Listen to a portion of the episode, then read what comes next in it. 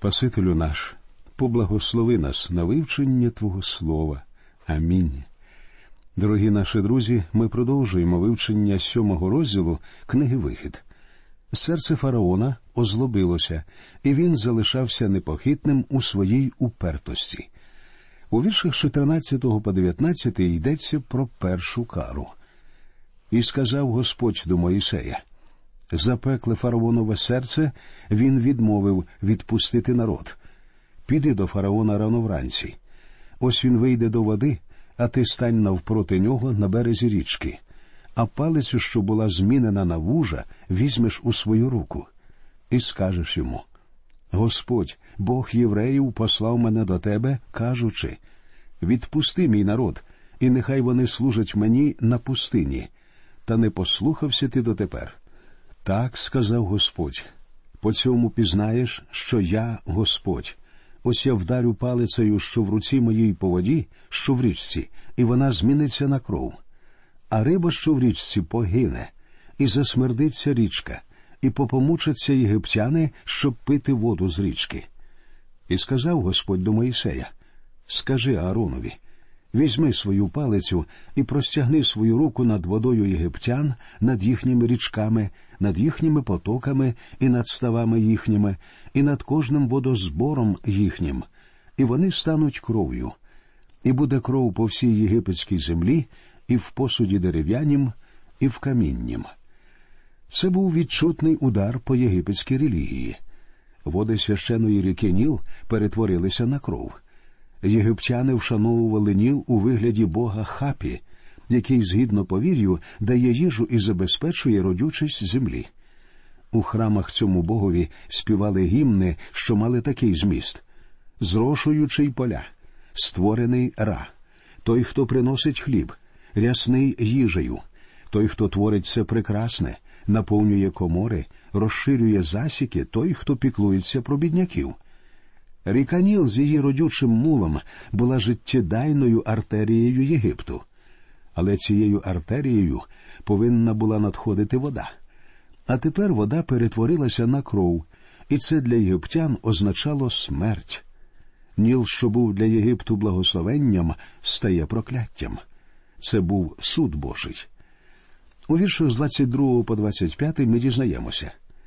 І так само зробили єгипетські чарівники своїми чарами, і стало запеклим фараонове серце, і він не послухався їх, як говорив був Господь, і повернувся фараон, і ввійшов додому свого, і не приклав він свого серця також до цього.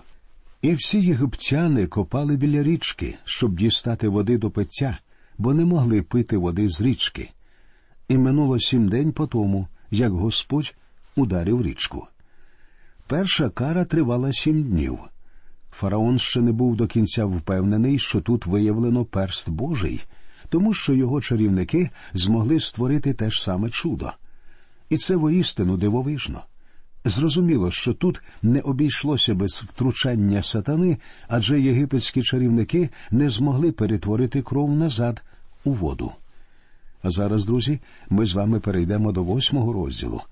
З нього ми дізнаємося, як Бог продовжив боротьбу за свободу ізраїльтян, посилаючи кари на єгипетську землю. На Єгипет посилається друга кара жаби, але фараон знову озлоблює своє серце. Далі пішла третя кара воші, що поширилися по всій єгипетській землі. А потім на Єгипет напали рої мух. Ймовірно, у перекладі на більш сучасну мову можна сказати, що це були священні єгипетські жуки. Давайте зараз прочитаємо про другу кару, при якій Єгипет був уражений жабами. У Єгипті був свій представник жаб, страшна гекка, богиня з головою жаби. Бог Ніла Хапі на деяких зображеннях тримав жабу, а з її рота виходила річка достатку. Це говорить про близький зв'язок між Богом Ніла і богинею жаб, найстаршою з єгипетських богинь, можна сказати, їхньою праматір'ю. Вона була також богинею родючості і відродження, покровителькою акушерок. На одному єгипетському зображенні гека вимовляє заклинання, щоб воскресити Осіріса, а на іншому різьбленому зображенні вона стоїть на колінах перед царицею і керує сповитухами при народженні фараона Хатшепсета. Однак давайте прочитаємо з 26-го вірша 7-го розділу до першого вірша 8-го розділу книги Вихід. І промовив Господь до Моїсея Іди до фараона та й скажи йому. Так сказав Господь відпусти мій народ, і нехай вони служать мені. А коли ти відмовишся відпустити, то ось я вдарю весь край твій жабами, і стане річка роїти жаби, і вони повиходять і ввійдуть до твого дому, і до спальної кімнати твоєї, і на ліжко твоє, і до домів рабів твоїх, і до народу твого, і до печей твоїх, і до діжок твоїх. І на тебе, і на народ твій, і на всіх рабів твоїх повилазять ці жаби. І сказав Господь до Моїсея Скажи Ааронові простягни свою руку з палицею своєю на річки, на потоки і на ставки, і повиводь жаб на єгипетський край. Жаби заполонили Єгипет. Вони були всюди, у кожному будинку, у спальнях, на кухнях, у печах і тішках. Люди ходили по жабах, сідали на них. Життя стало жахливим. Але жаби були священні, і їх не можна було вбивати.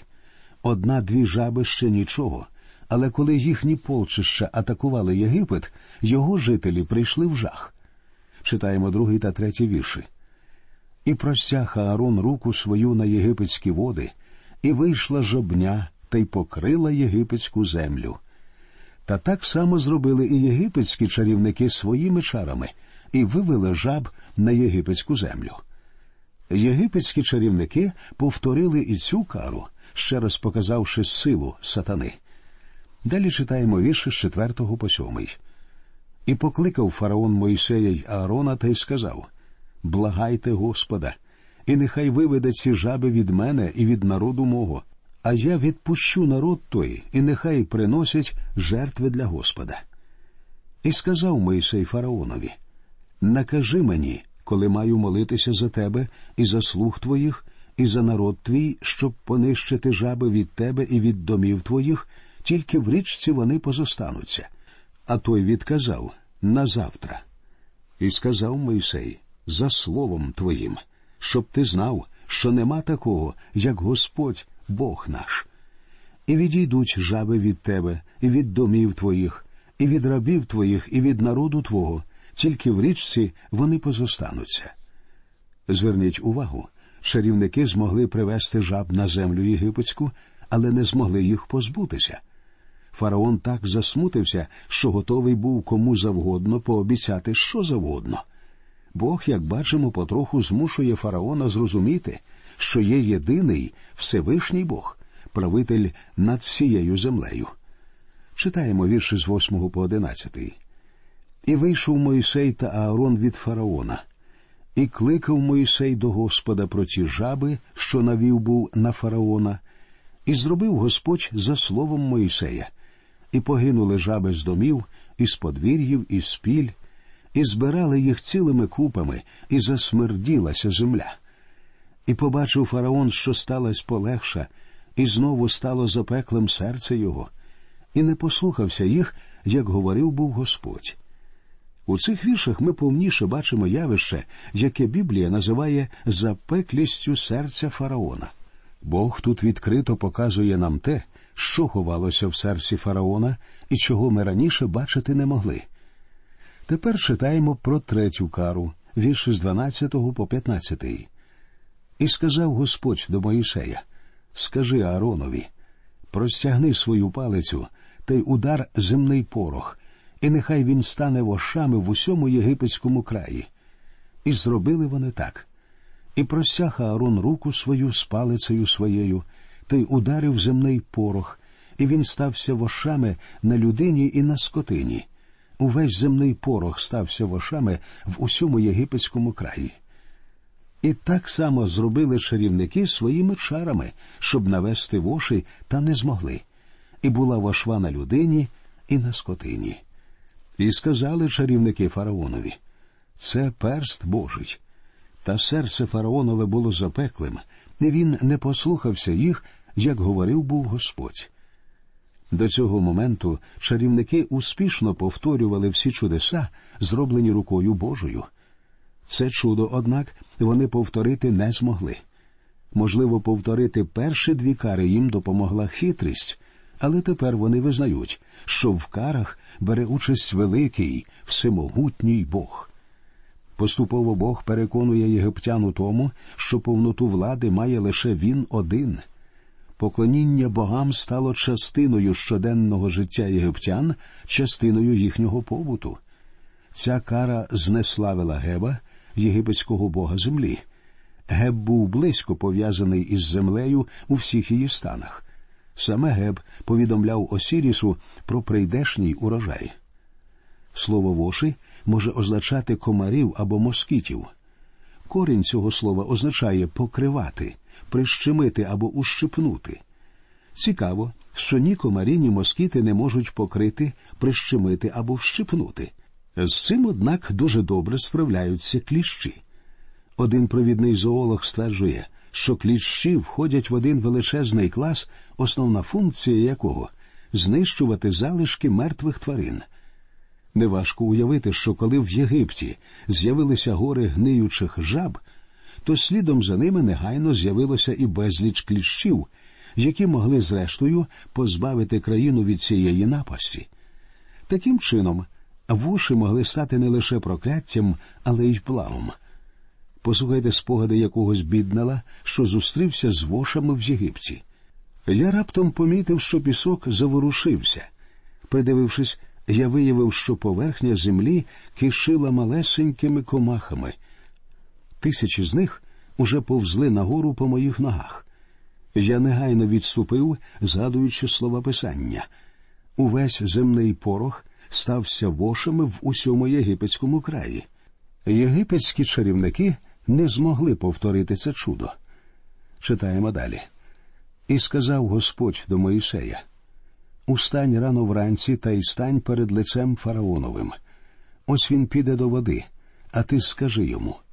Так сказав Господь відпусти мій народ, і нехай вони служать мені. Бо коли ти не відпустиш народу мого, то ось я пошлю на тебе і на слух твоїх, і на народ твій, і на доми твої рої мух. І єгипетські доми будуть повні мушні, а також земля, на якій вони живуть. І відділю того дня землю Гошен, що мій народ живе на ній, щоб не було там роїв мух, щоб ти знав, що я Господь посеред землі. І зроблю я різницю між народом моїм та народом твоїм. Узавтра буде це знаменно. До цього моменту кари вражали і Єгипет, і Гошен, де жив народ Ізраїлю. Багато людей, можливо, говорили фараонові, що всі ці кари мають цілком природне пояснення, оскільки і Гошен був уражений ними. Можливо, один з єгипетських богів був чимось розлючений, однак зараз усе стає ясно. Бог повідомляє, що відтепер жодна скар не спіткає землю Гошен. Всі вони будуть вражати лише Єгипет. Четверта кара мала вигляд роїв мух, з які насправді були скоріш за все священними жуками або скарабеями.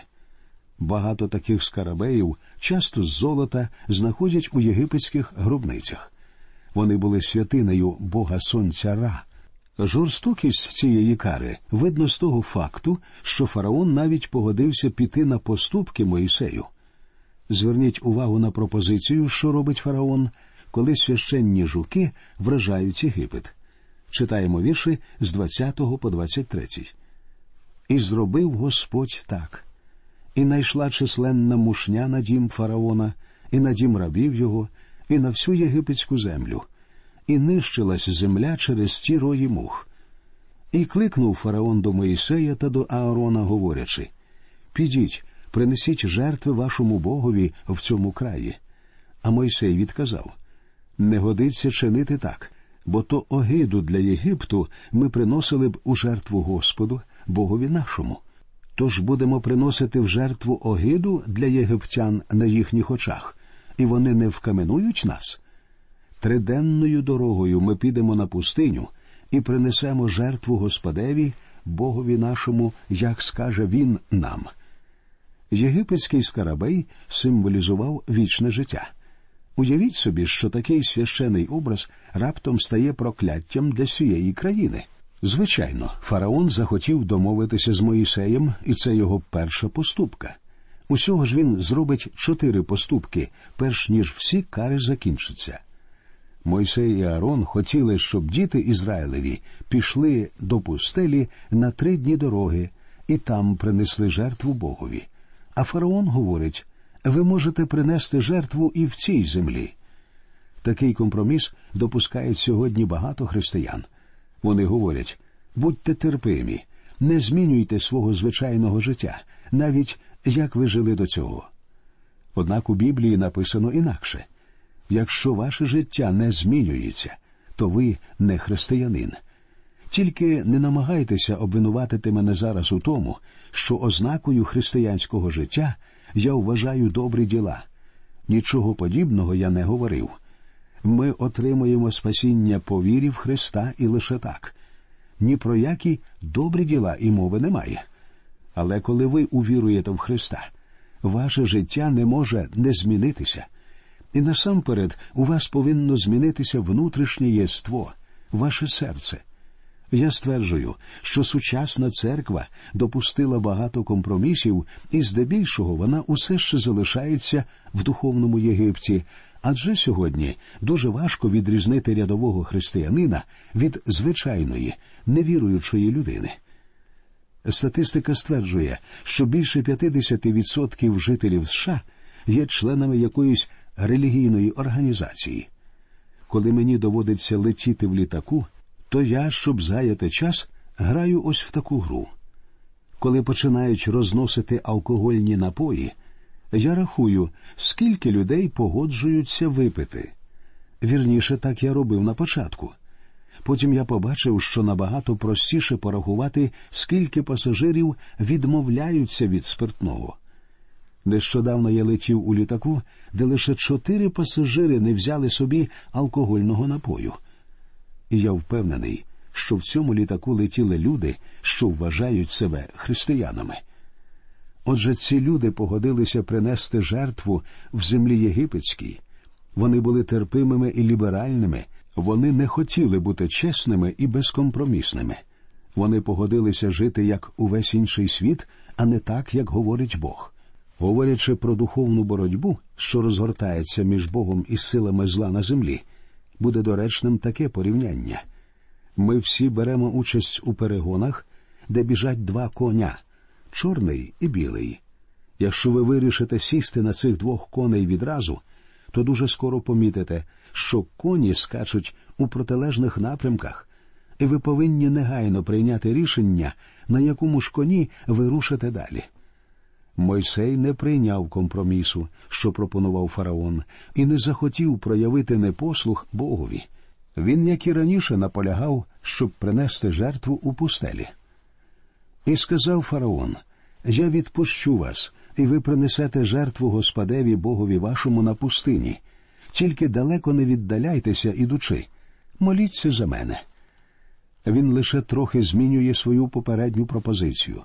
Він говорить тільки далеко не віддаляйтесь, ідучи, моліться за мене. Це той самий компроміс, на який ідуть багато сьогоднішніх церков у роботі серед невіруючих. Церкви намагаються залучати людей за допомогою банкетів, шумної реклами, конкурсів, вікторин і так далі. Багато церков так схожі на світ, що їх не відрізнити від будь-якого джентльменського клубу, члени якого нічого не знають і не хочуть знати про Бога, і збираються лише для того, щоб ситно повечеряти. Читаємо тепер вірші з 25 по 28.